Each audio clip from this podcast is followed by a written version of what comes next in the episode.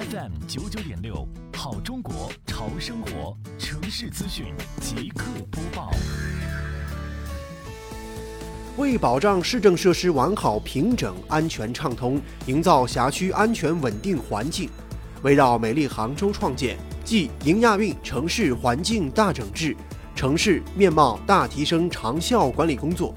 杭州市西湖区双浦镇联合辖区执法中队积极开展超限车辆整治行动。行动重点围绕辖区社区周边、工地出入口及主要的道路沿线。重点整治履带车、铁轮车擅自在道路或桥梁上行驶，超重、超长、超高车辆擅自在桥涵通行的违法违规行为。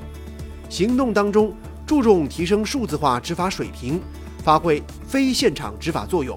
对已设置超限系统的桥梁超限车辆做到每案必查、每案必罚、每案必结，保障城市安全运行，提升城市品质。提高群众满意感和获得感。